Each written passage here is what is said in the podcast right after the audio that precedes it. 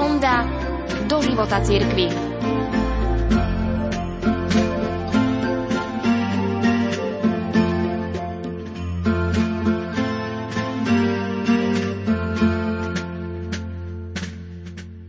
Svetý otec František, sám reholník, sa nevyhýba stretnutiam s reholníkmi.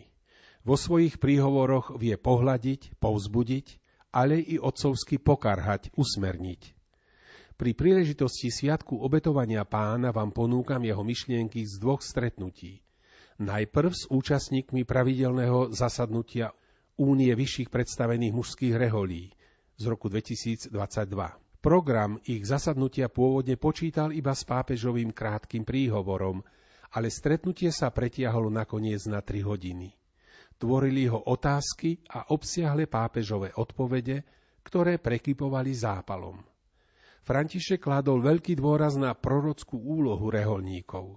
Doslova povedal, že prioritou reholného života je prorokovať kráľovstvo, ktoré nemožno zjednať. Treba prorokom byť, nie sa na neho hrať.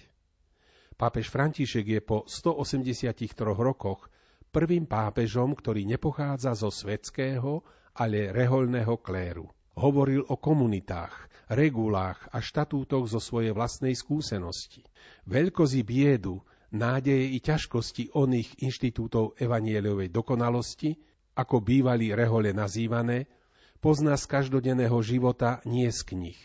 Časopis La Civilta Cattolica zhrnul príhovor pápeža v článku s názvom Prebuďte svet. Kto pozná situáciu niektorých inštitútov, mohol by ho, určite nie bez štipky irónie, obmeniť na Prebuďte reholníkov. Počas pokoncilových zmetkov utrpel totiž reholný život najviac. Početnými laicizáciami a poklesom počtu povolaní. Svetý otec František v súvislosti s chýbajúcimi povolaniami pranieroval fakt, že európske reholné kongregácie, ktoré pôsobia v Afrike, Ázii a v Latinskej Amerike, tam niekedy vykonávajú nábor dievčat, ktoré potom majú zaplniť medzery v ich radoch. Numerický problém existuje či v mužských alebo ženských reholiach, takže mnohé inštitúty dnes majú menej ako polovicu tých členov, ktoré mali v čase zakončenia druhého vatikánskeho koncilu a tí, čo zostali, sú pokročilého veku.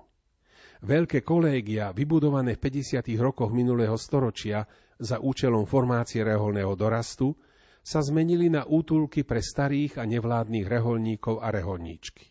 Rôzne reholné rodiny sa musia dnes spájať v starostlivosti o svojich invalidov, pretože im chýbajú mladší členovia a aj potrebné prostriedky. Mnohé inštitúty majú viac domov a pastoračných diel ako samotných reholníkov, ktorí by ich obývali a viedli. Na rímskom trhu s nehnuteľnosťami sa objavujú impozantné domy s rozľahlými parkami, generaláty, ktoré už sú dlhodobo predimenzované. Neúprostné štatistické projekcie ukazujú z ľudskej perspektívy na neodvratný, možno zánik mnohých reholných inštitútov, ktoré po stáročia prinášali plody. Pápež František sa však nevenoval len kvantite, ale aj kvalite zasvetených osôb. Nehovoril o kríze počtov, ale aj o duchovnej formácii a konkrétnom živote reholníkov, či už je ich málo alebo veľa. Pripomenul slova Benedikta XVI., že viera sa nešíri prozelitizmom, ale osobným svedectvom. Nie rozprávaním, ale príťažlivosťou života. Noviciáty sú často poloprázdne. Tým, ktorým je v týchto prostrediach zverená výchova, povedal, musíte formovať srdce, inak formujeme malé budúce monštrá. A potom tieto malé monštra formujú Boží ľud. A to mi naozaj naháňa husiu kožu. Konec citátu, povedal pápež a dodal. Nesmieme formovať úradníkov alebo správcov, ale otcov a bratov, osobnosti, ktoré sprevádzajú konkrétnych ľudí na ceste. Sú to naozaj prísne slova. Byť mníchmi a reholníkmi je mysliteľné jedine v dimenzii naozajstnej a hlbokej viery, jedine prijatím života natoľko prestúpeného evanieliom, že sa stane príťažlivým znamením a dôvodom obdivu. V tom spočíva zarážajúca jednoduchosť onoho imitácio Kristo. 2. februára 2018 František zasveteným okrem iného povedal 40 dní po Vianociach oslavujeme pána, ktorý vstupuje do chrámu. Na kresťanskom východe sa tento sviatok nazýva Sviatok stretnutia. Je to stretnutie medzi Bohom ako dieťaťom a ľudstvom, ktoré reprezentujú starí ľudia v chráme. V chráme sa stretávajú na jednej strane mladí ľudia, Mária a Jozef, na druhej strane staručky Simeón a Anna.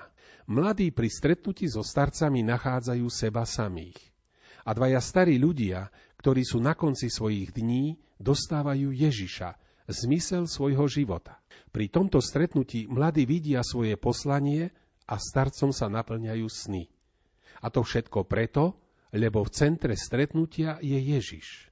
Aj v našom prípade sa všetko začalo stretnutím s pánom. Z nášho stretnutia sa zrodila aj cesta zasvetenia.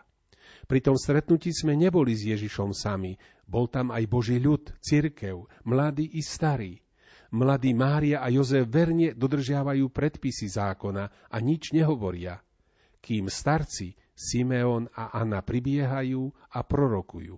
Naše stretnutie s Bohom sa neudialo bez iných. Nikdy nesmieme odpísať inú generáciu. Ak mladí sú povolaní otvoriť nové dvere, tak starí majú kľúče. Mladosť každého reholného inštitútu spočíva v tom, že sa ide ku koreňom, že sa počúvajú starší. Nie v budúcnosti rehole bez tohto stretnutia medzi staršími a mladými. Nie rastu bez koreňov a nie rozkvetu bez nových výhonkov.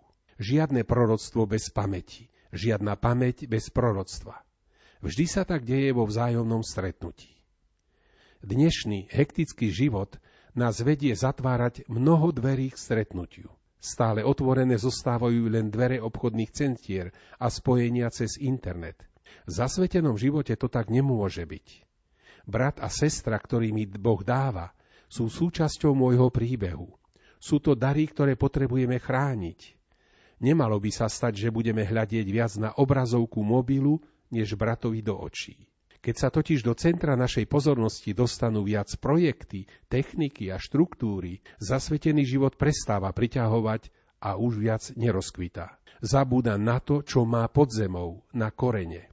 Zasvetený život sa rodí a obrodzuje zo stretnutia s Ježišom, ktorý je chudobný, čistý a poslušný. Na jednej strane je tu iniciatíva Božej lásky, ktorou sa všetko začína a ku ktorej sa musíme vždy vrácať. Na druhej strane naša odpoveď, ktorá je pravou láskou vtedy, keď je bez ak a bez ale. Svetský život sa usiluje niečo si nahromadiť. Zasvetený život opúšťa bohatstva, aby objal toho, ktorý pretrváva. Život sveta sleduje pôžitky a túžby seba samého. Zasvetený život oslobodzuje city od každého vlastnenia, aby sme plne milovali Boha a iných. Svetskému životu záleží na tom, aby robil to, čo chce. Zasvetený život si vyberá pokornú poslušnosť ako najväčšiu slobodu. A zatiaľ, čo život sveta zakrátko zanechá prázdnymi ruky i srdce, život podľa Ježiša naplňa pokojom až do konca, tak ako v Evanieliu, kde starci prichádzajú na sklonku svojho života s pánom v náruči a s radosťou v srdci. Ako nám dobre padne tak, ako Simeon držať pána v náruči. Nie len v hlave a v srdci, ale v náruči, vo všetkom, čo robíme, v modlitbe, v práci, pri stole, pri telefonovaní, v škole, s chudobnými, všade.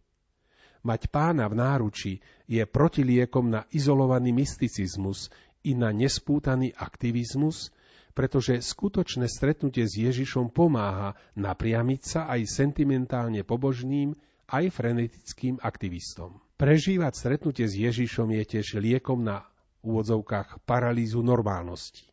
Je otvorením sa dennému výrvaru milosti. Dovoľme Ježišovi, aby sa s nami stretol.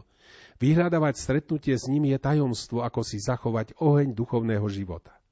Je to spôsob, ako sa nenechať vtiahnuť do života v pridusení, kde majú navrh lamentovanie, horkosť a neodvratiteľné sklamania. Ak sa každý deň stretávame s Ježišom, srdce sa nepolarizuje smerom k minulosti alebo smerom k budúcnosti, ale žije Boží dnešok v pokoji so všetkými. Na konci Evanielii je iné stretnutie s Ježišom, ktoré môže inšpirovať náš zasvetený život. Jeho stretnutie so ženami pri hrobe. Išli na stretnutie s mŕtvým. Ich cesta sa zdala zbytočná, tak ako tie ženy, kráčajme ďalej, napriek obavám z ťažkých kameňov, ktoré treba odvaliť. Tak ako tie ženy, ako prvý sa stretneme s Ježišom skrieseným a živým. Ohlasujme ho blízkym s očami rozžiarenými veľkou radosťou. Prajem vám, aby ste dnes opätovne v sebe oživili vaše stretnutie s Ježišom.